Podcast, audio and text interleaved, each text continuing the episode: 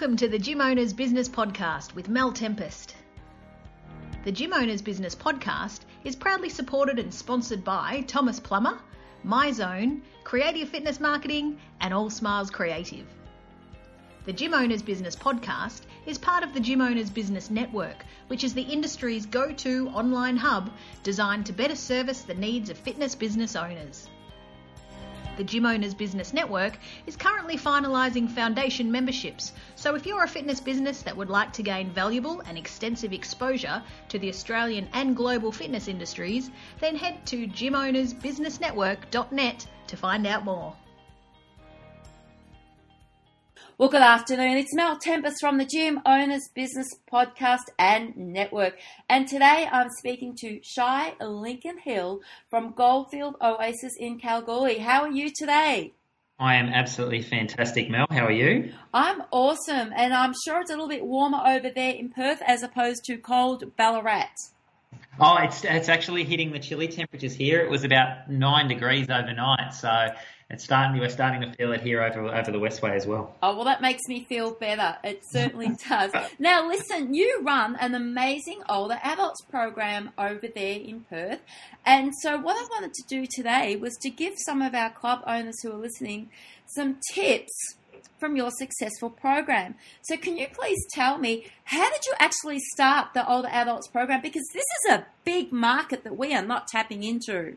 Yeah, it's a ginormous market. Um, and I think that I'll preface it by saying I think the, the industry uh, in itself has kind of put their hands up and waved the, waved the white flag and just gone, look, we can't successfully uh, go after the market that's, that's over forty. And you can even see with the No, the the models that, that are opening up, whether it be your boutiques or, or your smaller smaller type of anytime twenty-four seven gyms, um, they've still targeted exactly the same demographic of the eighteens to thirty-nines. And um, running a, a, a local government rec centre and also owning a mid-market um, fitness facility, um, saw the need to, to reposition ourselves to some degree, um, and knowing that there is a, a big, big market out there that uh, is older. I, I don't like to use, use the term seniors, or because look, the average fifty or sixty year old doesn't see themselves as, as old at all. And I think that we um, fall into the trap of, of um,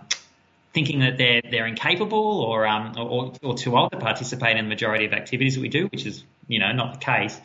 So yeah, we um we decided to, I guess, have a little bit of a shift in our thinking entirely in it, and it wasn't just about having an older adults program. It was about just thinking about everything that we did on a day-to-day basis in the centre to to be more inclusive of people that are a little bit older, because, you know, if you're fifty years of age now, you're not old at all. And um, and yet, if you look at the industry in terms of the, the type of staff that we employ, our, the use of our marketing material, the equipment, the layout, it's all relatively designed for, for someone young. So um, we set about, I guess, a process of being more inclusive as a as a centre to, to people who are a little bit older. And Kalgoorlie is, is quite a challenge. It's a it's a young demographic. The uh, the average age of the population is thirty-one, which is ten years younger than the uh, younger than the national average. So there, there's a tough market out there to crack. So um, what we did was we, we first sought to look at other avenues to fund some of these programs. Um, something we don't do as, as club owners is we, we're always on the hamster wheel thinking about, obviously, leads, sales, retention. Um, we're not thinking necessarily outside the box or thinking of a way so we can attract new market or bring in new funding. And so um, we actually aligned ourselves with some, um, uh, some other local operators, physios, chiros and mining companies, and they, um, and they chucked in some dosh for us to, to get the program program started. And so um, essentially we put it out to market, and um, and it worked. Um, and not only that, it it fed in different type of people, and we kind of got a whole bunch of, um, of steamroll referral business out of that, and it just made us really take stock and look at look at what we did. And, and because of that, we, we've had some big wins, and not just in our adults program, but like, um, for example, our virtual program. It, interesting fact that I think it's sixty percent of the people in our centre that use virtual um, are over the age of forty when we did our demo breakdown, And that was a huge win for us, um, knowing that the, the virtual fitness component of it was actually being used by our, our older demographic. Just meant we could expand that virtual program out at, you know, very low cost. Um, and there was a lot of things, a lot of little things, making sure that we had staff that reflected the needs of older adults. I mean, if you look at the average um, commercial gym these days that's staffed, um, the majority of the time it's, you know, an eighteen-year-old at reception, the P Ts are fresh out of college. Um, they're they're very young, and so, you know, there's a generation gap. I mean, I turned forty this year, and I work with a bunch of millennials, and I feel the generation gap. So I'm thinking of someone who's fifty-five or sixty. It's so important to have someone doesn't who doesn't necessarily reflect their age, but represents their values. And and so when somebody comes in and visits your centre, it's absolutely critical that your staff, if they are young, are trained, um, trained correctly on, on communicating with people who are, you know, who are who are old, and be able to reflect some of those values back, and, and that and that's super important. I know I can go off on tangents and talk too long, so feel free to come back and talk. That's okay. I was I was actually enjoying listening to what you said, and I have to agree with the uh, virtual experience. One of the things that we noticed in our club is the high majority of those that attend our virtual classes are over forty, and yeah, and it's just it's isn't that incredible? And I I saw the sat, and I was, because I have to be honest with you, it's obviously like most clubs, you know, we have cameras and that in our club, and sometimes yeah. you know, we check in on our club, you know, late at night to see what's going on, make sure everything's okay, and we often see the older people or over forties in there doing yoga on a Saturday night at ten o'clock. And, and people go, no way. I go, absolutely. It's yeah. absolutely incredible. And so that what that made me do as a club owner was change the way that I marketed the virtual classes. Because here I am thinking all these young guys are going to come along and do Jillian Michaels, and they're going to do Beachbody, and they're going to do this, and they're going to do that. And I totally had it wrong. Yep. The younger generation want to be with their own people working out in a live environment. Mm-hmm. And the, the older, more mature market who don't need to have their their hand held, okay, like the younger generation, and I mean that in a positive way, I'm more than happy to rock up on a Saturday night or on a Sunday afternoon and do virtual classes. And so what we did to make it easier for them was, instead of teaching them the technology of how to turn virtual on, put the projector there, we actually scheduled those style of programs, and we said, here's your timetable. All you got to do is walk into the club, and it's going to start on the projector for you. And yep. they just love it. They just love it, Shai. And I just think that we are um, undermining the way that they think. And you're right. We assume that they all have walking frames and they're retired and they're going to, to play golf. And that most certainly is not what our over forties and our over fifties are doing. So I definitely agree with the virtual. What I would love to know is, though, you said that you got aligned with financial support from physios and um, other health services. How did you do that, though? Yeah, um, it took a bit of effort. First and foremost, we we contacted them and established a working group, because we've all got skin in the game. I mean, um, the uh, physios, nutritionists, chiropractors, um, you know, they, they've all got a vested interest in, in getting people moving. And so um, so essentially we formed a, a working group um, that met up a couple of times first and foremost. And uh, I think we had someone from the Department of Sport and Rec involved as well to, um, I guess, work out how we could score some money. And from that, we just we just kind of chatted about the, the issues that um, we're all facing in terms of um, you know hitting and, and hitting that market and sending the right message, and what things would be age appropriate, what things wouldn't be, um, and and it all came from there. So there was a, probably three to six months of planning um, in it, and that's super important. You can't just change a poster or put on a seniors seniors time. I mean, I see this all the time. You know, you can't just change a poster or put on a group class and call it seniors and think that that's actually addressing the issue of, um, of older adults exercising. It couldn't be further from. Um, so we planned it, we we thought about it, and then we, we basically just then engage that market through the channels that, um, to be honest, we're no different to how we normally market, um, through our social media avenues, referral marketing. Um, you know, like uh, I remember when I first entered the industry, and this is kind of the difference. When when I first seen the industry twenty years ago, obviously the, the industry was moving away from paid in full memberships to direct debit memberships. And at that point in time, the older market, the fifty-year-old market, didn't have bank accounts in the traditional sense. So we just assumed that fifty to fifty-year-olds just didn't join gyms to some degree, or they paid in cash. And so we kind of just, as an industry, just kept doing that, thinking that, oh, well, the average older person, you know, doesn't do direct debit. But, I mean, the average person who's say say sixty has grown up with fitness facilities. I mean, uh, fitness facilities now have been around since, you know, the, the the early eighties. So they've started with Jane Fonda and Aerobics Oz Style and all that type of stuff. So fitness and, and commercial fitness facilities are just ingrained into into our psyche. So we treated it no differently. We didn't do anything, you know, overly interesting with our marketing, apart from obviously push it through social media, and we made sure that we used the right imagery, which was super important, and the right language. Um, you know, that, that they're probably the, the two main things, but our channels that we used were no different to to any other. Um, you know, like I hear all the time people say, oh, they visit their doctor's surgeries and, and that type of stuff. Well, you know, the average person is finding out where things are, um, whether they're eighteen or, or fifty, pretty much in the same way. I mean, so, yeah, we didn't do anything from a marketing perspective any differently. We just made sure that we spoke to and aligned ourselves with people who had the same vested interests in us and worked together to achieve that. So um, that's kind of been how it's how it's worked. And and now, um, although we have programs as such, we don't even see it as, as seen as programs. It's more so just a philosophy of when when someone's eighteen or forty or sixty, that we have um, the products and services that, that, that meet their needs. Um, and at the moment, as an industry, I, I think that realistically we're still only tapping into the eighteen to forty-year-old market in, in what we do. And and so there's, you know, I think for the, the mid-market um, clubs, the ones that are trying to be kind of the all, all things to all people, um, obviously, we've had that market share eroded quite a lot with uh, with boutiques and and um, and twenty-four hour hour models, and we've just been slow to adapt.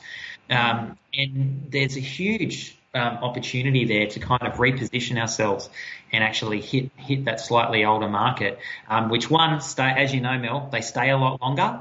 They spend more money, and that's what we want from our members, right? We want them to stay longer, spend more money, and, and, and be loyal. And they've got all those three things there. But instead, as club owners, we always revert back to uh, to the um to the trusted, you know, same old stuff that we always do: sell more, advertise more, market more. Instead of to some degree repositioning ourselves and taking that risk, which you've got to, you've got to be a risk taker, um, and actually go after those guys. So yeah, hope that made sense. I mean, I couldn't, I couldn't imagine being in business and not being a risk taker. Mm. I mean, I think that's the only way to, to test the market out. And if you can live with the worst possible scenario, then why wouldn't you just take a little bit of risk? Um, yeah. I agree with you. In, you know, it's really funny because as as you were talking, I was sitting here thinking how the youngest person that attends our older adults class is in their late sixties. Mm. Everybody else under under that age group attends our normal group yeah. programming and classes. Yeah. I've got, I've got ladies in their sixties on a Monday night at five thirty p.m. prime time slot that come to combat classes, and there's about, you know, forty-five or fifty people in those classes. We've got yeah. ladies uh, and gents in those age groups that um come to cycle. I've got I've got two older. I have to tell you this. We've got two older gentlemen at the moment. One is sixty-nine and one is seventy-five that have entered our MyZone challenge, and yeah. they are the top two at the moment. There you go. Yeah. And they're in all the classes that the young people are in. I just think that we just need to look at things differently, and we just need to say age is nothing. It's just something that's on your birth certificate. It's mm-hmm. just something that you remind yourself of every now and then. You know, it doesn't matter what age you are, you're capable of attending all of the group programming that's in the classes uh, on your timetable, providing providing that your trainers are educated to make um, options available to different age groups. You should be able to have forty or fifty people in a group fitness room, and you should be able to have a trainer on stage that is able to teach to three different demographics. That's probably the most important skill that club owners need to make sure that their trainers have got in the clubs to meet the different age groups that are attending the classes. Yeah, couldn't couldn't agree more, Mel. Um, and that's and uh, and extending beyond that, it's from first point of entry. Really, it's it's what happens when they uh, when they enter your club, how the club feels. Um, you know, when they walk onto the gym floor, you know, whether there's somebody said hello to them. I mean, nothing nothing we don't already know.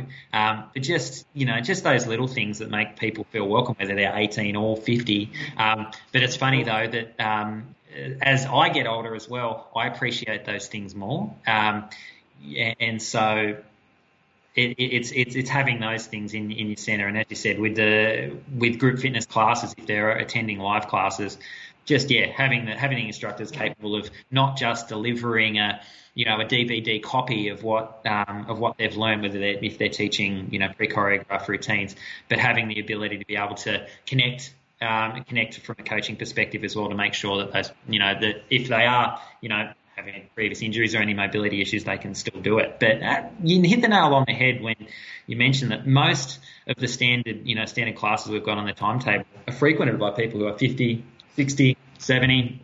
You know, the the typical seniors programs um, essentially are just, you know, rehashes of low-impact aerobic classes. Of course uh, they are. Which, yeah, you know, with a different title. Um, so, you know, I, I don't even necessarily see the value sometimes in those, except from maybe a, a marketing proposition.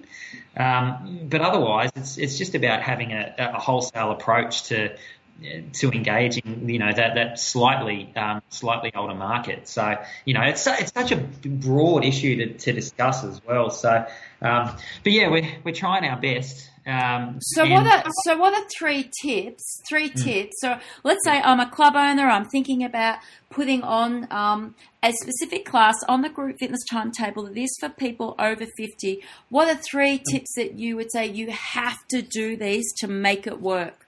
Okay, one, I wouldn't put on one specific class. Um, that would be that would be my first tip. Um, I would actually run it as a, a program. So um, whether it be six. eight, twelve weeks, so I'd actually uh, run it as a specific targeted program um, as opposed to one, a particular class. Um, it's just easier that way. Um, and engage, um, two would be engage other stakeholders. Don't try and just do it yourself. Um, speak to speak to the people who are, you know, allied with yourself, whether it be physios, nutritionists, Um, aged care, not aged care facilities, community centres, um, all those other other people who are in that game, uh, and get them aligned and get them on board, because you're going to be able to be able to leverage off those networks as well and just put the word out. And, and you're not really doing anything in terms of the class that's any different. You're just being able to to reach out to those networks a little bit better. Um, and three is to to make sure that every part of, uh, of what you're doing in your club is reflecting the values of the people that walk through your door, and um, and that's that's the fundamental difference. Um, in if I was to walk into most fitness facilities at a peak hour on a Monday night, um, no offence, but I would normally see an eighteen-year-old person at the counter, probably chewing gum.